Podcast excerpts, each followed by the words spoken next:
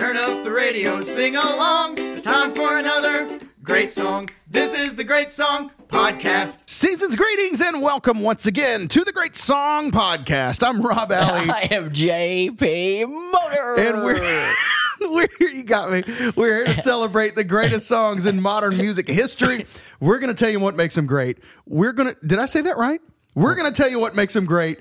Why we think they're awesome and why you should too. JP, how you doing today, man? I am doing fantastic. Okay, so today I feel like we're going to go as deep on the power trio as we have Mm. in quite some time. Uh, we spoke with Billy Sheehan of Talas, David Lee Roth, Mr. Big, and others last season, and today we are discussing the Winery Dogs. Yeah, we Rob. are. Tell them who we're hanging out with, and pick a tune, and let's rock. we are hanging out with Winery Dogs vocalist and guitarist extraordinaire. Extraordinaire. Richie Kotzen is on the program. Ladies and gentlemen, this is Xanadu from the new album 3 by the Winery Dogs.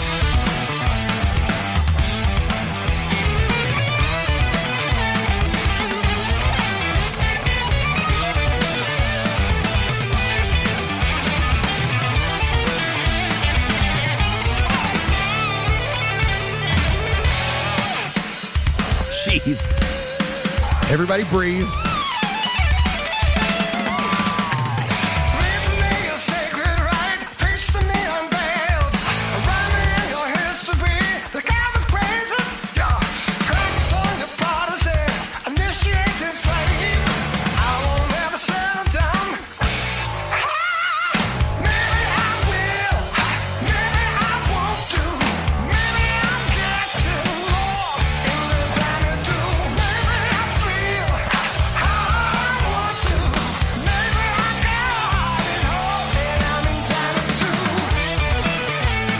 Yeah, buddy. Oh, yes. Let's go.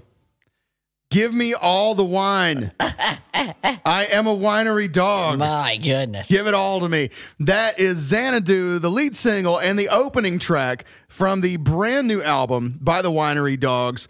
That is three. The the album is called Three. It happens to be the third album released February 3rd, 2023, which also happened to be Richie Kotzen's birthday. There we go. Um, and we'll talk to him a little bit a little bit about that because if we didn't mention it, I know we did. I just want to say it again. Richie Kotzen is on the show. That's right. We literally just hung up the phone with him. This was one of those where um, sometimes we do the interviews like right after or right before. Uh, it's kind of rare, but honestly, he was the last human that we spoke to, other than the person that brought us our food. served us our yeah Japanese food at lunch. right. Um, yeah. So, and if you've been with the show for a while, particularly if you are a Patreon supporter, uh, you may remember that we talked pretty extensively about Richie on our coverage of the song "Stand" by Poison, which he wrote uh, and recorded one of my all-time favorite guitar solos Yep. on. Um, and so we get to talk to him about that as well, and uh, we get some Mr. Big, some more Mr. Big stuff Man. from his perspective, and we're going to talk to him about crafting and writing and, and all this stuff in Telecaster, in a pro- Stratocasters. it's- we're going to jump all over the place with Richie, so it's great, and he was great to spend a few minutes with us. Let's jump right in. This Yeah, new this new album by the Winery Dogs is dope. Um, I'll say it. We got to listen to the so the whole thing is out now. Uh, but when we were doing our prep and our interviews with Richie, it wasn't out. But we um, were fortunate enough to get a preview uh, listened to. So we've we've heard the whole album now, as you may have as well, and it's just full of great stuff. Uh, we're going to talk about a couple tracks on there. We're going to talk about Lorelei with him. Um, do you have a fa- you have a favorite Xanadu. track from It's my- yeah, it's my top one for Yeah. you? Um, I also have I don't know Pharaoh's great, Gaslight, awesome. Um, the Vengeance break. It's a seriously. There are no. Pardon the pun. No dogs on the album, right? There's nothing. There's nothing to, that No you're going to want to skip. Yeah, but let's let's start here with with Xanadu. You know, I we we talk with him about the kind of the song and where he's at, and so I feel like my interpretation of it was pretty good. Um, you know, my interpretation of the lyrics are basically, are you mine was more of a, of relationship status like are you worthy of a relationship with me? He's like i'm in i'm in xanadu up here. I'm good. And xanadu i guess maybe we should talk about what actual xanadu is but it's the um Olivia Newton John song. that that's y'all- right. In the movie Yeah, and an movie. awful movie. Um Yeah, Xan- Xanadu is an English transliteration of the name, this is according to dictionary.com, of the name of the summer palace belonging to Kublai Khan, grandson of Genghis Khan and emperor during the Yuan dynasty. The palace's name in Mandarin is, I don't know how to say anything Mandarin, why would I try? Um, but it means upper capital, and its remains are still visitable today in the Inner Mongolia region of northern China. It also appears prominently in a uh, Samuel Taylor Coleridge poem called Kubla Khan, which was the inspiration for another song by Xanadu that you may possibly be familiar with, and it's by a little band called Rush. It was one of their more popular songs. These songs are not related; they have nothing to do with each other, except the concept of Xanadu being like an amazing place. You know what I mean? I'm in a place of perfection, Yeah. essentially. And so my take on the song, just listening to it, was basically, "Are you worthy of a relationship with me? Do I, you know what I mean? I'm in a good spot here. You know, um, I've got it made, and if you if you want to get into this life with me, you're going to have to measure up. Yeah. See, and so I wasn't far off. We'll let Richie give you the the full kind of you know his his perspective on uh, on the lyrics in the interview, but. Um, it's great, great track, and it's got, of course, uh, you heard uh, amazing guitar work from the very beginning. It's a, it's like you get that little breather in there, and the main riff comes in and just takes you face, off. yeah. and then Richie just blisters, Yeah. Uh-huh. this thing needlessly, uh, not needlessly, but like right before the verse starts. Listen to this. Hang on.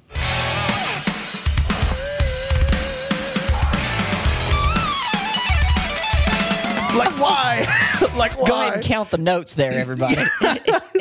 like why man he's he's so good and his ideas like the stuff that he plays is not um it's kind of his Mm-hmm. you know it's it's like it's not stuff you expect necessarily Yeah. all the time right he's not just shredding blues licks or whatever um he's he's playing some really interesting really interesting stuff and then the interplay you hear it between him and billy uh, is just fantastic because Billy's like having another lead guitarist. He's just ha- he's got thicker strings. Yeah, know? and it's kind of funny too because people that play fast have their go-to fast licks. Yeah. um, but his are all different. They are, It's yes. like it's like if I've played with fast guitar players, you know, I've got my one or two things that I can do semi-fast, but you pretty much have your things that that's my fast lick. Yeah. but his are all comp- they're different. That is a much better way to say what I was trying to say. Thank you. It's it's not he's not just recycling licks. Yeah. It's like I'm gonna I'm I got all these ideas. That's right. You know, and uh, and and I'm gonna pull them off. Um,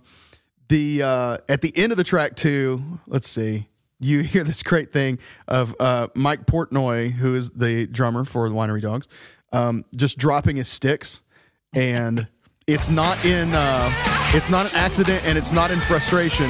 Here's the end of the track.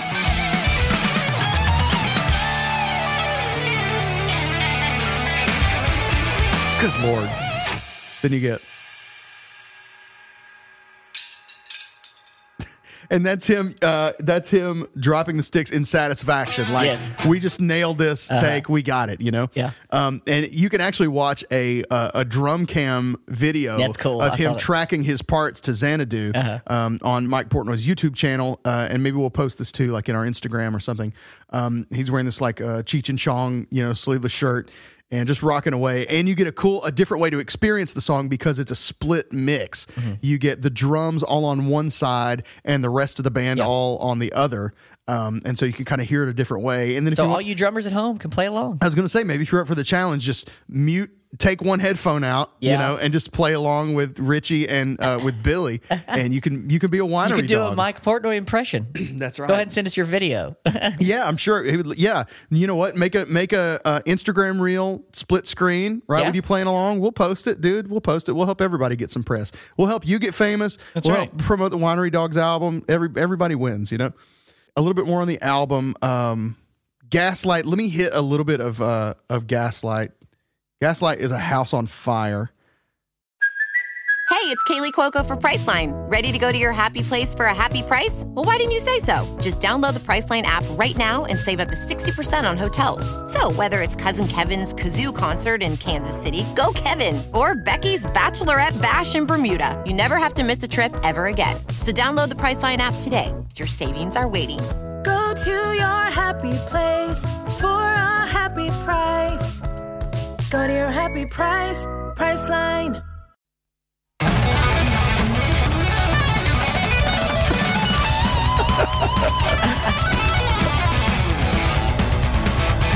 If you love hard rock, Why you so insensitive?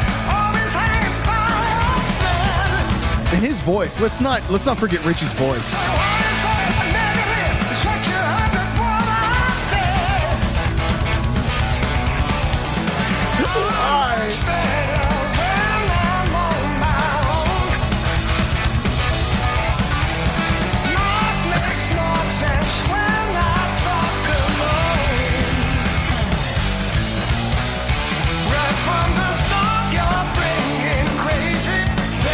I just listen to some of the stuff that they do, and I just go, like I say, the my the first thing that I want us to say is why, yeah. and it's not like why did you do that? It's you know you didn't have to put that much thought into that, right? like nobody would have blamed you for coasting through those two bars, uh-huh. but instead you did something amazing and thoughtful. That's you know what I mean? That's the that's the feeling that I get when I listen to uh-huh. this stuff.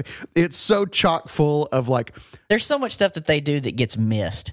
Like Yes. it's so good that like like you can listen back through it and be like, oh, I missed that in the first pass, Yes. or like it's underneath. there's but- no way to catch it all the first time around. and there's three. It's three guys. It's It's, three guys that make that sound. Yeah, it's freaking. and amazing. we've we've talked before about the the power trio as Yeah. a as a thing as a unit. I know we talked a lot when we talked to Mark Farner from Grand Funk, Mm-hmm. um, and you know we've talked about some of the like classic power trios, Cream, uh, ZZ Top. Z- yeah, Stevie Ray Vaughan, Double Trouble, Yeah. it, it- blues, but still a power trio. Sure. Rush. got- yeah, Rush power trio, yeah, for sure.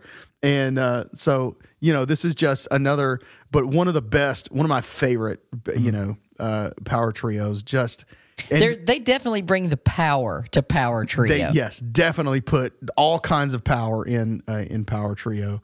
Um, gosh, here's okay. F- let me play a little bit of uh, this is the song Pharaoh. This is track track seven. And I like this one too. this one probably gets into my like favorite like vibe of the record. The whole record rocks, but this one kind of brings it down and gets into an almost like do you feel like we do territory after the uh after an extended solo section. So you know it's going to rock from the top. Well, let me pull it let me pull it in a little later.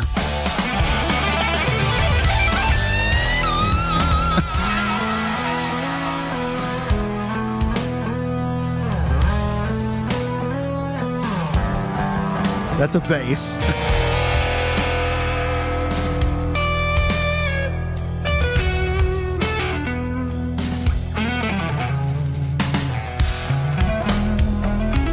Little modal licks.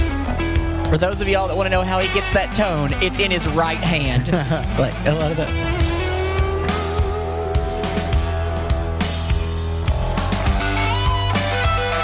Uh, yeah. Bro.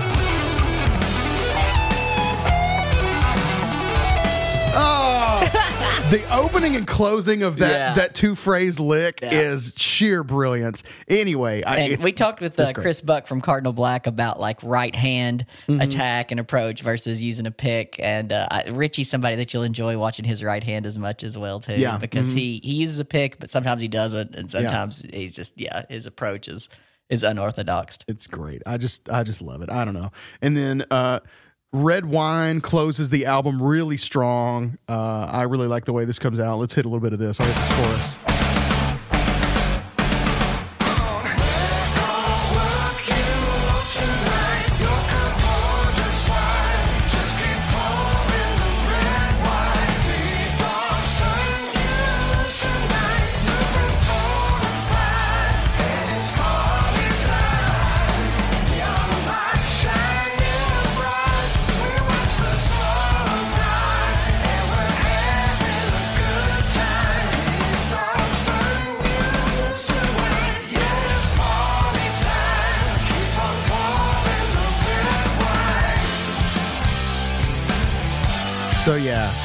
The line "It's party time, keep on pouring the red wine."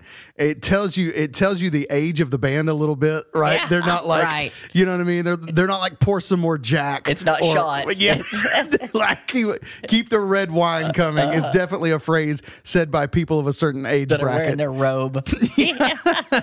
But uh, I think that's kind of funny. Definitely a middle age party. You know, there's some people wearing khakis. There's probably charcuterie That's right. involved. You know, A lot of button ups. a lot of, a lot of button-ups at the party, but uh, you know, yeah, it's great, enjoyable nonetheless.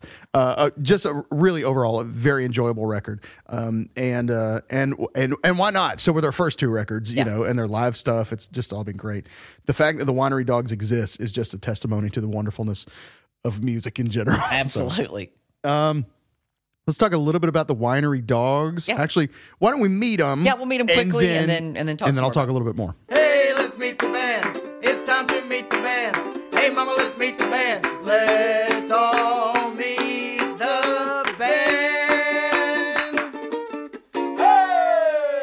we're gonna do a quick section. I'll meet the band of the Winery Dogs because a there's three of them, and b we've talked about a, a large portion already. so uh, on bass, Billy Sheehan, October fifth, twenty twenty two, um, our five year anniversary episode. Mm-hmm. Uh, we got to hang out with Billy. So for all things Billy, go back and listen to our five year anniversary episode. Yeah. That was a landmark for us and quite a fun one. Yes. Um, but monster powerhouse on bass.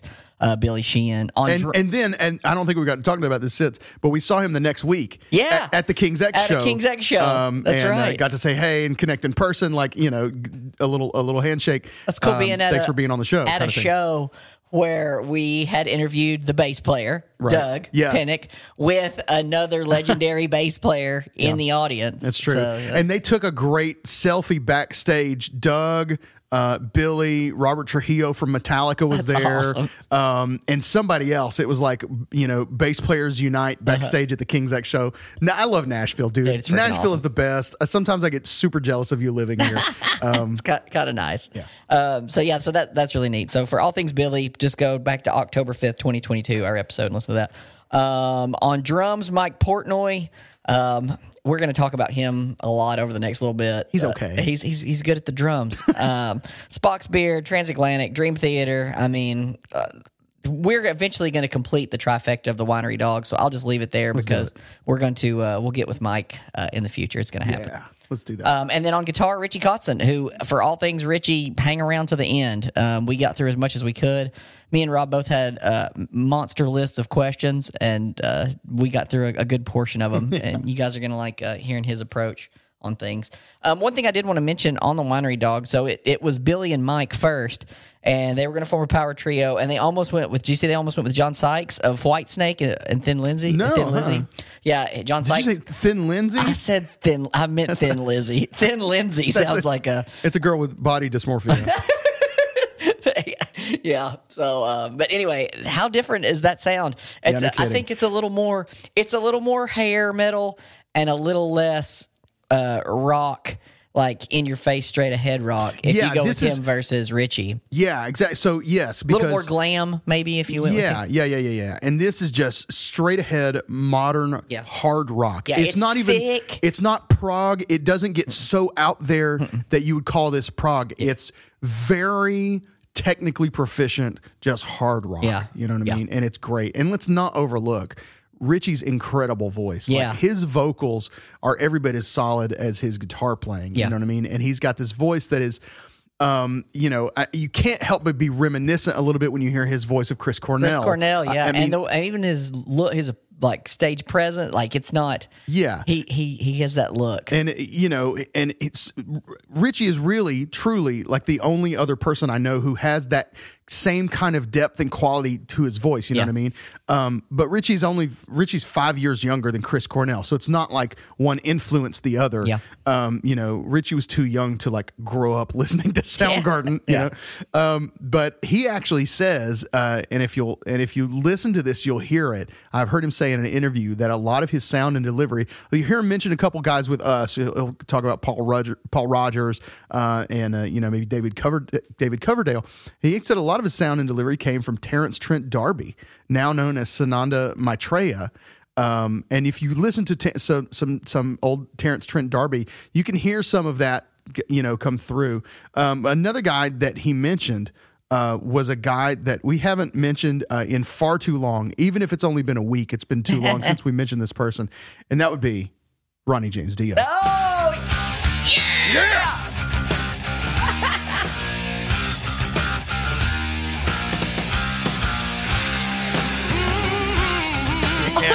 Come on, Ronnie. Man, it's been too long since we've ridden that tiger.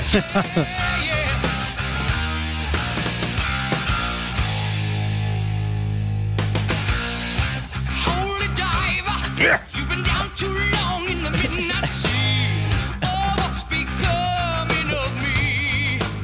Say it, everybody. Ride the tiger. You can see his stripes, but you know he's clean. Oh, don't you see what I mean? Oh man. I love it. There we go. I love the fact that Ronnie James Dio has come full circle in my life. When I used to talk about Dio, it was a joke. Uh-huh. I used to use Dio as punchlines to jokes. And now I just genuinely love that guy's voice so much Yeah. that it br- it brings me happiness to hear it anytime. Yeah. Either with Dio, with Sabbath, whatever. Um, I just love it. Uh, my favorite part of this whole thing is Rob has now has a button that he just pushes for the holy diver thing. So you guys don't know because you don't see the editing process, but that was in real time. That was- like Rob hit the button as he said it was wonderful for me to see because I didn't know it was coming and there was no setup or anything. It was just like bam, and I was in it. It was wonderfully played. So It's we have a Dio button. It's like it's like Trump had a Diet Coke button in the Oval Office. I just have a Ronnie James Dio That's button. awesome. That's so That's it. Um, uh, going back for for a second, talking about uh, the you know the correlation that a lot of people make between the vocals of Richie Kotzen and the vocals of Chris Cornell. There is a cool video on YouTube. You can go you can find this of Richie doing "Cochise" by Audioslave Okay. with Tom Morello Oh, and Nuno yeah. Bettencourt. And a couple of guys from Lita Ford and Alice Cooper's bands. Holy cow. Um, and it's a, I don't know. It seemed like it was an event uh, that maybe Nuno was putting on. Um, I don't know exactly the, the circumstances, but they did it. Uh, It's a little bit eerie because it was recorded about four months before Chris Cornell passed away. Oh wow. And so it's not like it's not a tribute. It's not a tribute. No, they just it just they just did it. They just put it together and it, and it just happened. But uh, it is dope. But there's a little cool. there's a little hint of like ghosts to come. You know while, Man, that's while you're weird. watching. Yeah. Um, but if you if you want to hear what Richie would sound like doing a Chris Cornell song, you can you can actually find it on YouTube. That's cool. Look at him look him up doing uh, Cochise. Uh, let's see a little more on Xanadu itself. Um, I did a little a, a little on the movie. Um, Okay. Another day is here, and you're ready for it. What to wear? Check. Breakfast, lunch, and dinner? Check. Planning for what's next and how to save for it? That's where Bank of America can help. For your financial to-dos, Bank of America has experts ready to help get you closer to your goals. Get started at one of our local financial centers or 24-7 in our mobile banking app. Find a location near you at bankofamerica.com slash talk to us. What would you like the power to do? Mobile banking requires downloading the app and is only available for select devices. Message and data rates may apply. Bank of America and a member FDIC. When you need mealtime inspiration, it's worth shopping Kroger, where you'll find over 30,000 mouthwatering choices that excite your inner foodie. And no matter what tasty choice you make, you'll enjoy our everyday low prices, plus extra ways to save, like digital coupons worth over $600 each week. You can also save up to $1 off per gallon at the pump with fuel points. More savings and more inspiring flavors make shopping Kroger worth it every time. Kroger, fresh for everyone. Fuel restrictions apply. This is uh, from Wikipedia about Xanadu the movie. Xanadu is a 1980. Again, this has nothing to do with the song. I just couldn't help it. I knew that there was a movie called Xanadu.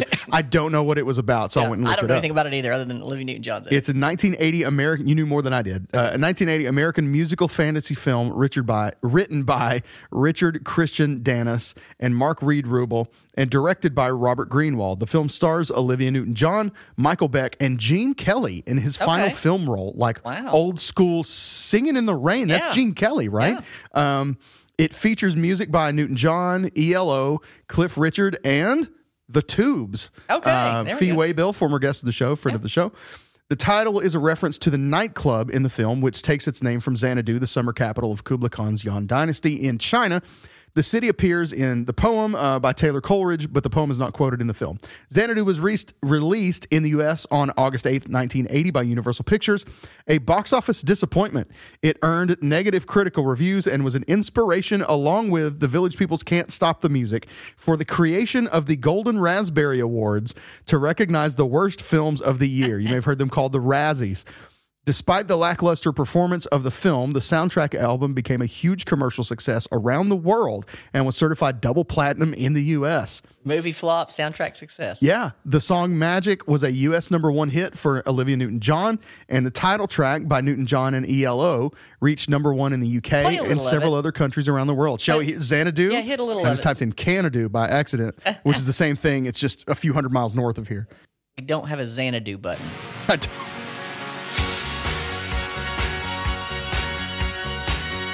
Definitely ELO. yeah, you think?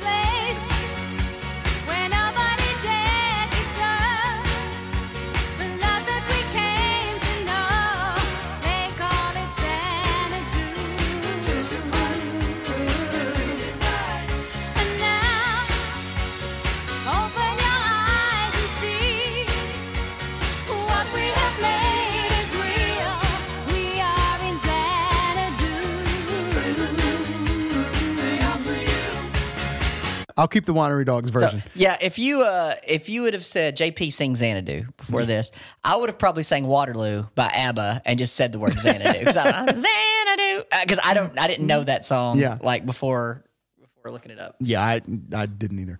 Um, I'll keep of all existing versions of any song Right. called Xanadu. Give me Richie. By by far, give me Winery Dogs. Give me Richie, Billy, and Mike. Yes, the uh, the movie has since become a cult classic for the way it mixes the storyline from an old fashioned 1940s fantasy with modern aesthetics, featuring late 70s and early 80s rock and pop music on the soundtrack, as well as for fans of Olivia Newton John. May we she go. rest in peace. The uh, I gotta stump the genius. Let's do it. Let's do it. Stump the heck out of me. Stump the genius, stump the genius, stump the genius. It's time to stump the genius. Jump up and say your part. I say your part. All right, we're gonna play uh, name that dog band.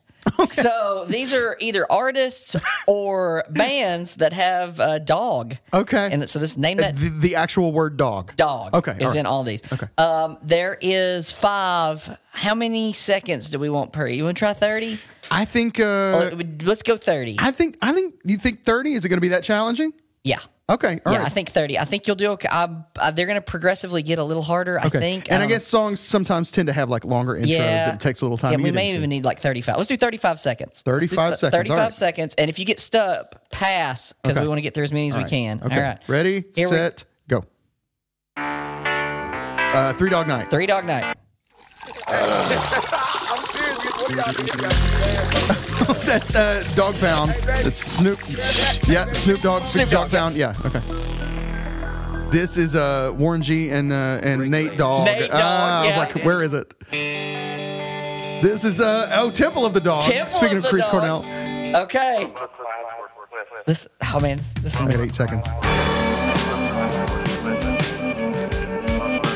It's gonna be the hardest one. I think we make time out. Dog. Uh, That's Doctor Dog. Doctor Dog. Did all the time I don't even know what that is. You know Doctor Dog, don't you? I don't know Doctor Dog you at all. Dr. Dog?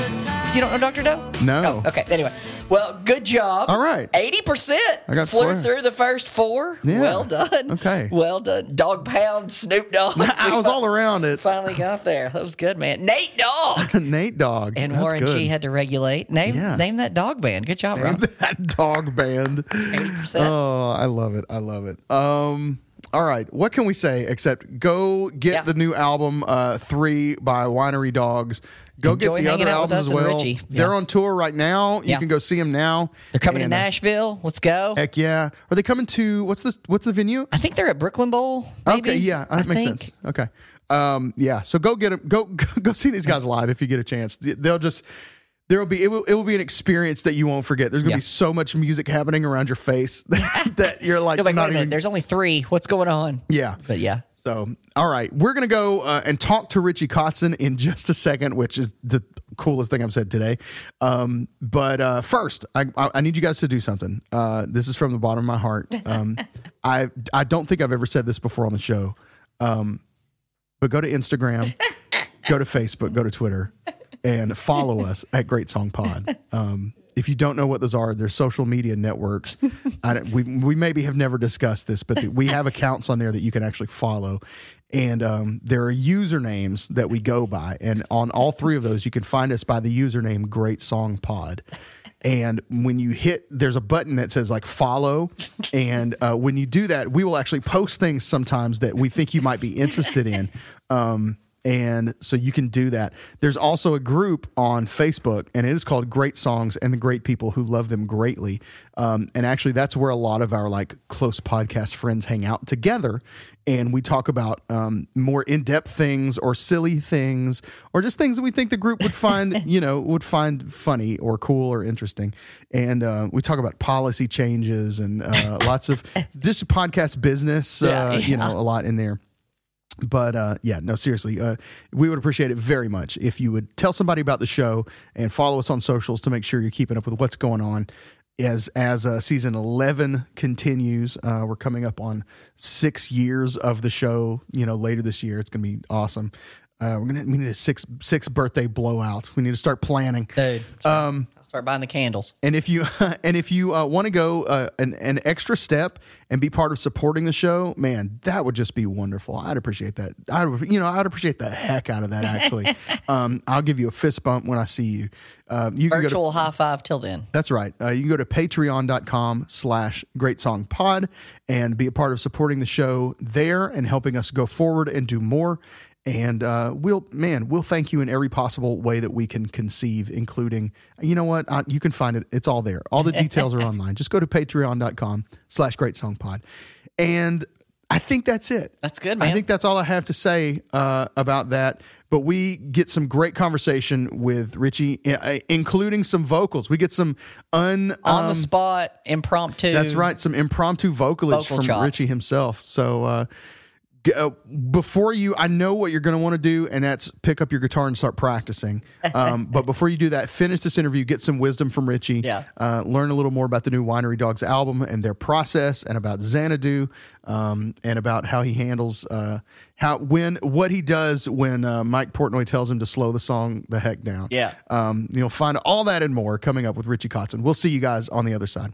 This is the Great Song Podcast.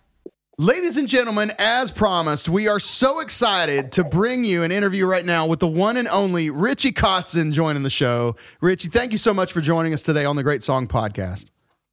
Wow, thanks for having me. We are super hyped. We've got good vibes already. We we've already been uh, we we're in sync today, so uh, I'm I'm Yeah, expecting you some have good it. You guys have impeccable timing. I I explained that earlier. yeah. So we'll we'll uh, we'll try and keep that rolling. We'll try and keep the timing fresh. Um, Cool. All right, let's start here. Uh, here's something I'm I'm interested to know. When you're obviously uh, you know writing with winery dogs or writing for yourself uh, or or just jamming with anybody, what is the feeling that you're chasing when you're writing? What is it that in a jam or a writing session that makes makes something click and you go, yes, this is something we need to chase? Well, um, I don't feel as though uh, I mean it's a matter of words. I don't feel like I would be chasing something, but I will, I will put it this way: something clicks where I feel like, oh wow, I'm onto something. I can I, I know where to go with this, and so that I guess you define as the inspiration, which can come at any time. You know, um, and you know if you're writing a song alone, a lot of times at the weirdest times you'll you'll be hit with something like someone will say something or you know i've been in restaurants and i've heard a melody out of nowhere in my head. I run outside i sing it into my phone. Later when i get home i record a song around it. Or i've even woken up from sleep. A lot of people have done this where you have something in your head. I've learned if you got something coming that way wake yourself up and document it because if you don't you'll never remember it when you actually wake up. Yeah. um, but the winery dogs operate in a little bit of a different fashion. And the way we do it is we get in a room, the three of us, and we record us improvising and throwing ideas around. And this can start from anywhere. By the way, on this record, I went in, and I, I'm sure both of them can say the same, with completely nothing. I had no hmm. expectations. I offered no ideas. I had zero. And so we get in, we start playing, and Mike might play a beat, Billy might play a bass line, I might have a guitar thing.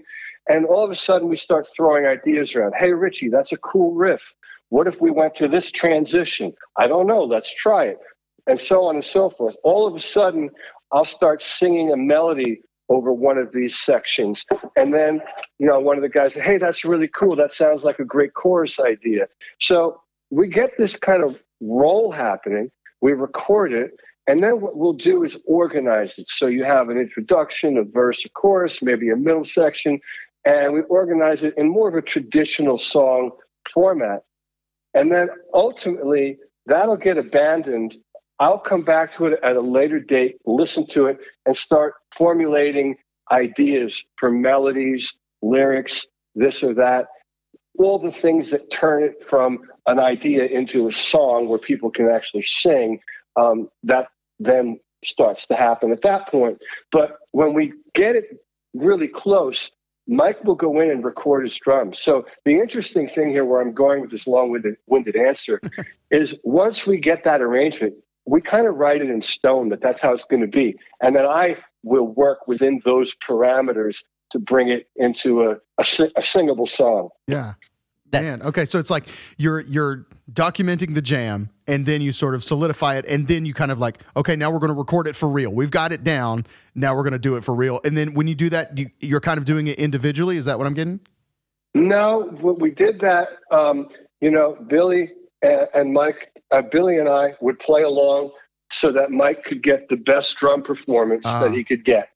And and once he has that performance, um, Billy would do like a, a guide bass and a bass performance that would be well enough to be on the album, but knowing that maybe I might end up changing a line here or there. So ultimately, he would plan on redoing it at a later date once I develop, you know, what I have to develop. Gotcha. And so once we get the, the, the main drums, which are locked, and then Billy's bass is there, then I take my time and I'll, mess about with guitar things and this and that. I'll take my time coming up with some lyric things. And then at some point, it'll all click and I'll say, hey, I think we've got a song here. And then I'll send it to the guys and and then it's, you know, oh, I love this. I really like that. Could you change this one thing? I think it could be a little better if you tried this.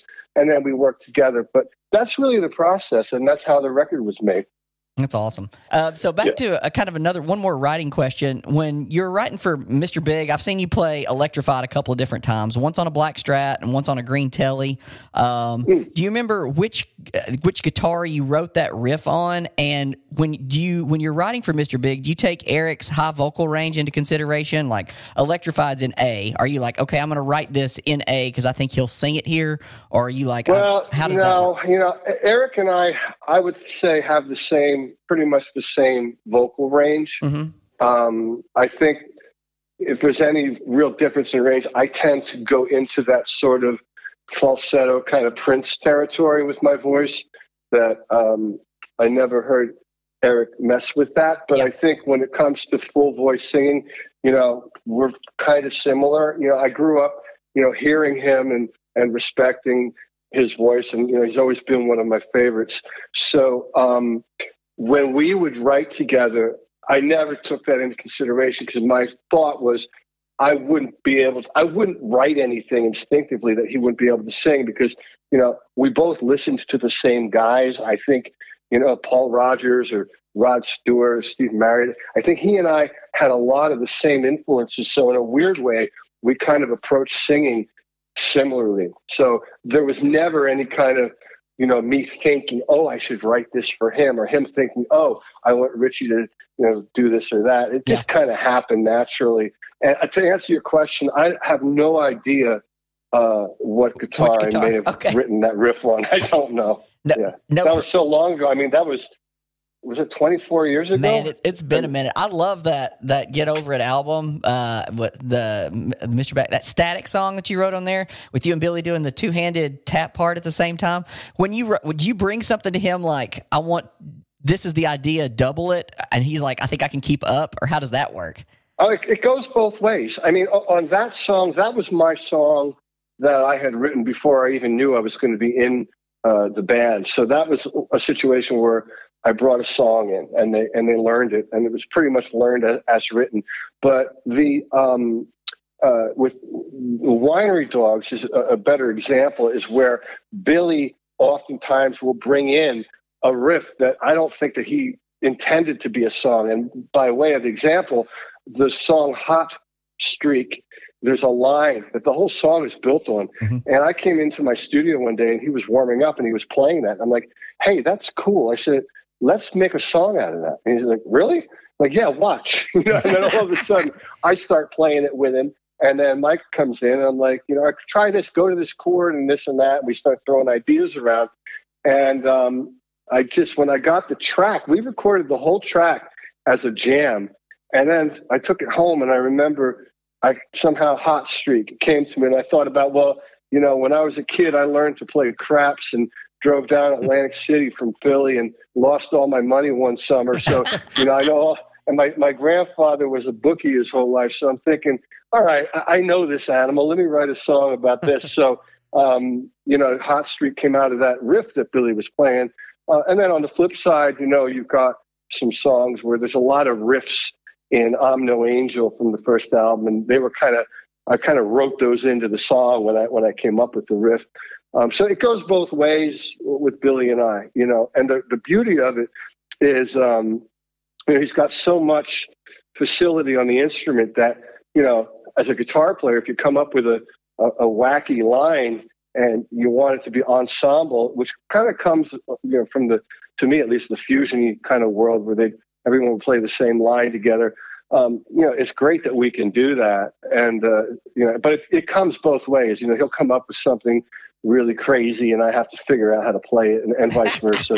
well, dude, that first album, you had me on Elevate from the first line when you belt out the Lost in the Dark. I was like, let's go. Uh, but, but but you mentioned the Hot Streak album. I heard that on Oblivion, um, you had the chorus originally, but no verse lyric, and like they it was constantly changing and sung different. Is that true? what I remember on that song is I remember that we wrote that song at Mike Portnoy's house, and um, I don't remember why we were there. We must have been rehearsing for a tour that started on the East Coast, but I believe that we wrote that song in his basement, and I remember it was another instance where Billy had the uh, that lick that opens that crazy pull off Yeah. lick.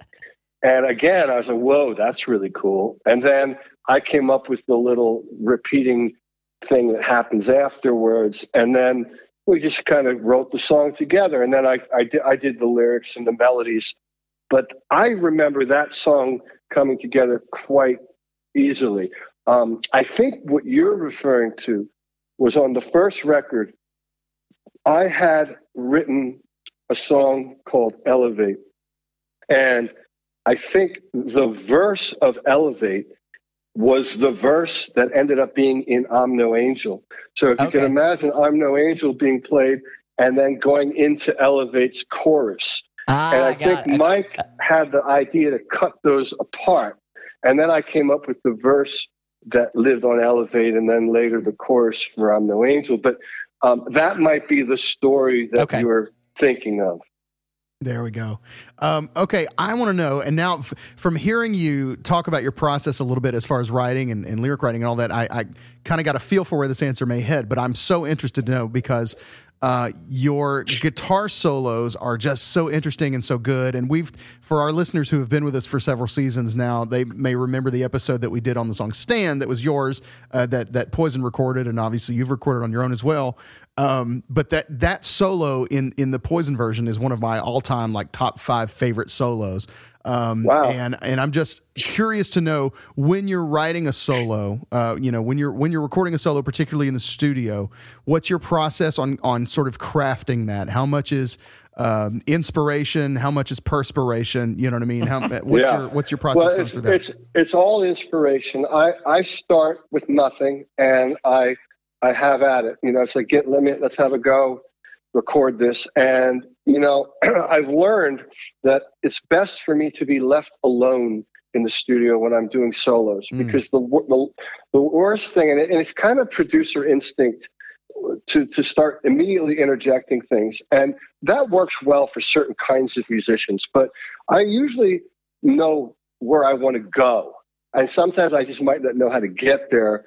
But left to my own devices, you know, ultimately I'm going to end up with something like what you said is one of your favorite solos on Stand. Um, I will tell you something that no one knows. Uh, that solo, not the one at the end, because there's a long Yeah. outro where I do a lot of playing. That outro was played on my my Brown Telecaster, but the main solo, that's a Les Paul. Is oh, it really? man. N- nobody knows that because in the video, you know, I just play Yeah. my You Telecaster. just play the telly, whole yeah. thing. Yeah, but on the album, that solo, and it's on the neck pickup, I'm playing Les Paul. We had all kinds of instruments in the studio when we made that album. And I remember Richie Zito and I were messing around and I picked up the Les Paul. I was like, yeah, that sounds cool. Let, let me try let me try a solo on this. Wow, Oh, that's no, I never knew that. Yeah, we were we were definitely going to ask you about the telly because I know on Captain Love and we thought with Stand and pretty much all the Unleashed live in Japan, you play a telly and that seems to pretty much be your acts of choice. Uh, what do you like so much about it? I know you've got your custom tellies and strats. What what's uh what do you like so much about the telly? Yeah, I go back and forth. Now, I think on the new Winery Dog album, there's more Strat than Telly for whatever reason. Okay. And you know, if you look at my history, um, when I when I joined Poison, was primarily Telecasters. Then I I left Poison and I, I made a solo record with Geffen, and I was primarily playing the Strats. Um, and then I went back to the Telly when I went with Mr. Big and Stanley Clarke. And so uh, the last solo tour I did this summer, I played more of the Strat than the Telly. So, you know, it's a back and forth. But w- what I'll say about the Telecaster uh, and why I gravitate towards that, because if you do percentages, I'm on the Telly more than I am the Strat. Um, it's like a blank canvas. And the guitar is so responsive, has such a great dynamic range where, you know, if you play light, you get a nice sensitive sound. If you hit it hard, you get a nice percussive kind of smack to it. And so for me, the way I like to play and the way I like to control the instrument, it's the perfect vehicle. Um, and so that's kind of my go-to. Uh, but let's not be confused. I mean, the, the Telecaster that I play is specific. It's my signature model that I had a hand in tweaking to my liking. So, um, you know, there's variations on Telecasters that might not do what my guitar does. So it's, you know, my sound is very connected to the instrument that I helped design, you know. Absolutely, and you get you get every bit of juice out of it too. You're Right. playing with a pick, you're playing with your fingers. You've got this style that is just very much your own, um, and so it's always you know it's always Thanks. a joy to watch you play. Whether it's and you've even got so for anybody who wants to listen, if you want to go deep, you can find there's a three disc set called Telecasters and Stratocasters, um, and you can go get that, and you can just hear what what you and you can take your best guess. You'll get you'll figure it out eventually which one's which in Richie's hands for sure. Um, okay, I wanted to ask you about uh, Xanadu, which is the first single from from the new Winery Dogs record, uh, and and we've had the pleasure of getting a preview listen to the to the full record, and it's just phenomenal front to back. It's just full of it's you know power and force and lovely melody and all the things that we hope for in a Winery Dogs record. Um, but I wanted to ask you about Xanadu. I kind of have my, you know, maybe my own interpretation of the lyric, but I'd love to get it straight from the source. In in your mind, uh, what is Xanadu about um, from a writing perspective? Well, it's literally about what the word means uh, by its definition, which is an idealized place of great magnificent magnificence and and beauty. so, I mean, I noticed a lot of people. I sometimes read the comments and they say, "Well, you know, there's already a song called that." I'm like, Right. "Yeah, I understand that." I mean, look, Metallica won a Grammy with a song called "One," and U2 had a Right. huge hit with a song called "One" the following year. I mean, yeah, it, it's a it's a word in the English language, and it has a very specific meaning. Um, and so, when I was writing that song, uh, I had no idea that I was going to use that word. Um, what had happened was, I, I was improvising a vocal pass on the song, and uh, I had a rhythmic concept for the song and a bit of a melodic concept. And I was laying down the verse, and it led me into the chorus. And for whatever reasons, I sang, "Maybe I will, maybe I won't do." And and I ended the word on do. You know, maybe like in other words, and I probably mentally was anticipating, you know, do what, do this or that. Yeah. And and and what I what I ended up singing, uh, I said, maybe I'm getting lost in the Xanadu, and and then I kept going. You know, maybe I love, maybe I hate you. Uh, you know, maybe you're just too proud to be in Xanadu.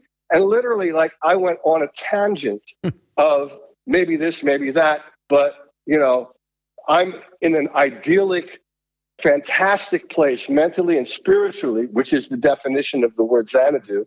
And, you know, maybe you don't belong here with me. And so that became the idea behind the song of like, all right, here I am in a really good place mentally, physically, aesthetically, very happy.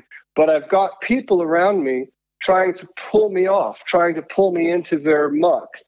And that's really what the song's about. It's not about living in Malibu. It has nothing to do with that. Even though at one point I did a rhyme where I said, you know, the word. Right. Um, it really has to do with something that I think people can relate to. Is you know, you ever get in a position where you feel really good about yourself, or you feel good about a situation, or even you feel good about the potential for a situation to go your way, and then you got someone or a couple folks around you that just don't want you to be that happy.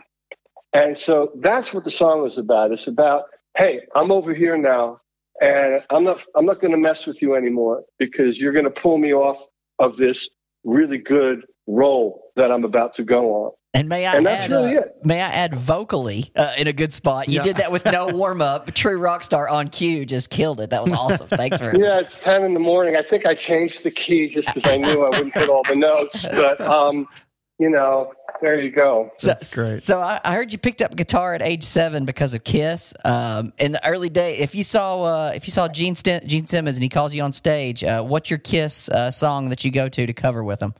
Well, I've been on stage with Gene Simmons Oh, uh, okay.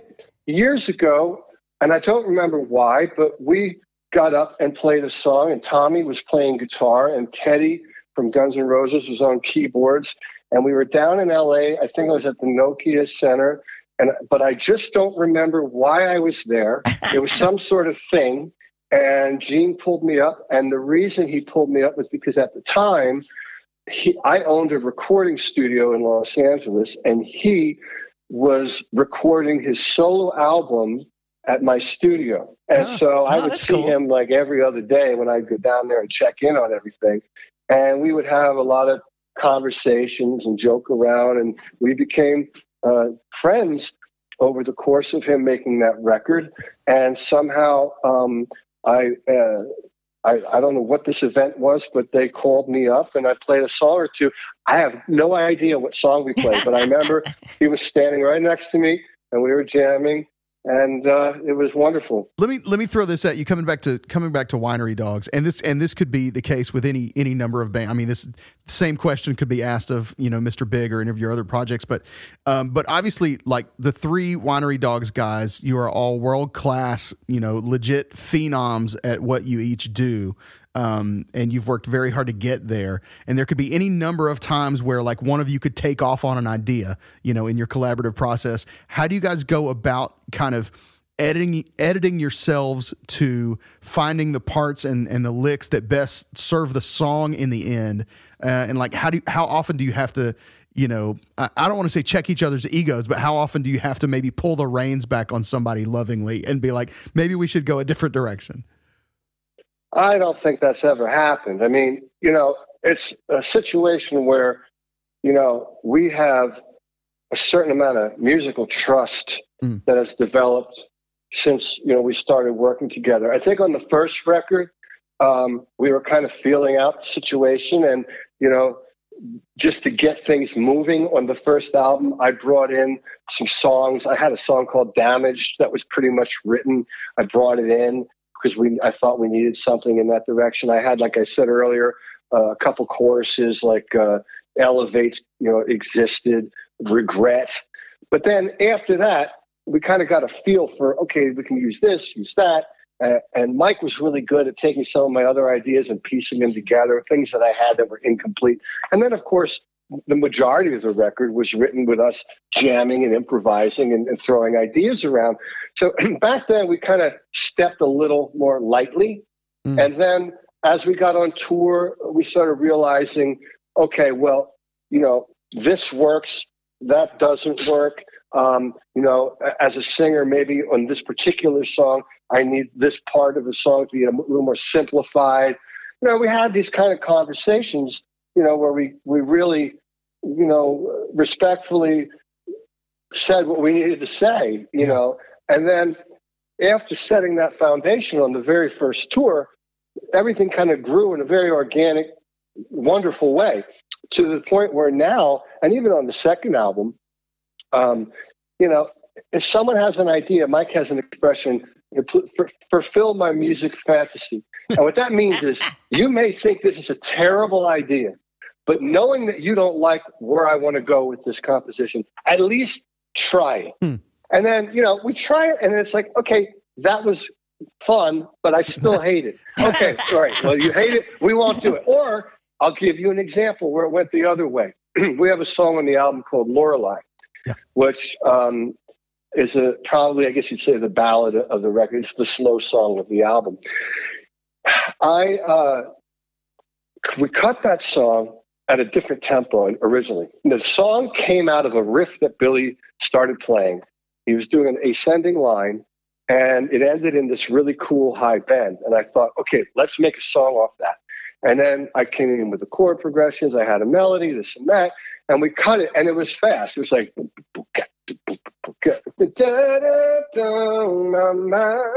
it was a faster kind of melody, right? Yeah. And so we cut it, and Mike's sitting there, and he says, "I, this is a mistake." Said, "You got to slow this down." And I'm like, "No, man, I'm, I'm singing at the high end of my range. I don't want to slow this down. You're going to create trouble for me as a singer, this and that." He's like, "Please," he's like, "Try it, um, try, try it." So I go in Pro Tools and I slow everything down, right? Mm-hmm. And it slowed down. He goes, "Try and sing the melody." So I sing my melody, and I'm like, ah, I think you're right. so then we go and retrack the song at the new tempo, and that's what you're hearing on the album. Wow. So it's like, you know, you got to work together. We we work together, but we've learned how to do it. The band made their first record in 2013. We're in what 2023. so you know, you figure it out. Man, that's great. And I love that. Musical trust, I think, is a concept that so many people could learn, uh, you know, and benefit from to being, you know, being able to uh, enjoy that. But it's earned. It's, you know, definitely hearing you talk about it, it sounds like it's earned, but it's very enjoyable when you get there. Yeah. Well, we uh, we want to be respectful of your time. We told you to keep. We'll uh, we'll have to have you back on so we can talk about the Chase It video uh, from the Go Faster album where you're on that gondola. Um, so many jokes I have to that I wanted to make on that, but I'll refrain. Uh, we'll talk about your cover selection on Live in Sao Paulo with uh, you know Shapes View by the Yardbirds and I'm Losing You by the Temptations and uh, music with your wife Julia. But we'll uh, we'll save that for another day so we can be respectful of your time. But we have one question. Right on. Well, thank you. Yeah, we, have, we have one question we ask everybody. So you're on tour, um, either with Winery Dogs or solo project, and you go into a gas station. What is your gas station snack food of choice? Um, I get a th- I get a Three Musketeers bar. When I was growing up, my mom would say you could have any candy bar you want, and it's the most ounces. What is your uh, gas station snack food of choice? Slim Jim. Slim, Slim Jim. Jim, There we go. Snap into a Slim Jim. Yeah. Well done. Yeah.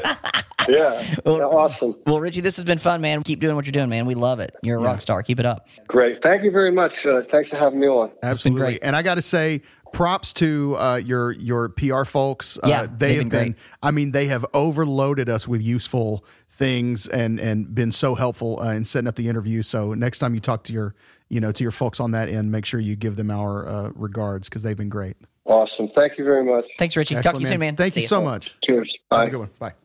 This is the Great Song Podcast. And that was Richie Man, Kotzen. That was great. the winery dog himself. Do you think he has like a vanity license plate that's like W N R Y D O G? Maybe. Do you think so? Do I you don't- think any of the three guys has a winery dog that's like one. Yeah, where were they? vanity plate? Uh, I don't know. Winery dog. Well, yeah. It would just look like wiener dog, right? Yeah, like true. wienery. What is wienery That's right. dog? Wiener wi- wiener Y Man, they're all in so many group, like so many things. They Yeah. couldn't. They couldn't do that. They have cars everywhere, and plates galore. yeah, that's it. Yeah, it's true. Exactly. We should start just guessing. We should start making Vanity custom plates? vanity plate images guest? for for every guest. Yeah, what would their vanity plate be? Um, you guys tell us. What would Richie Kotzen's vanity license plate be? Uh, and go ahead and send us one for Mike Portnoy and Billy Sheehan too. We'll Right. post them all, uh, vanity license plates of of the rich and famous. Um, maybe that's a maybe that is an, another question we need to start asking everybody. If you had a vanity plate, if you had Yeah. seven letters and numbers to deal with, what would it be? Um, so many of them would be swear words. That's right. like that's already taken. All right, uh, man, this was awesome. So great to talk to Richie and uh, to get to cover the winery dogs in this, uh, you know, amazing musical space that they occupy. So great to get to record the Great Song Podcast with JP uh, every week, or uh, well, we get to bring it to you every week. We record it about once a month, you know, something like that. But uh, anyway. We're having a blast. Season 11. We love you guys. Thanks so much for listening and thanks for supporting us and uh, being part of the journey here on the Great Song Podcast. And we'll be back next week, next week, with another great song. Until then, I'm Rob. Now I'm JP. Go listen to some music.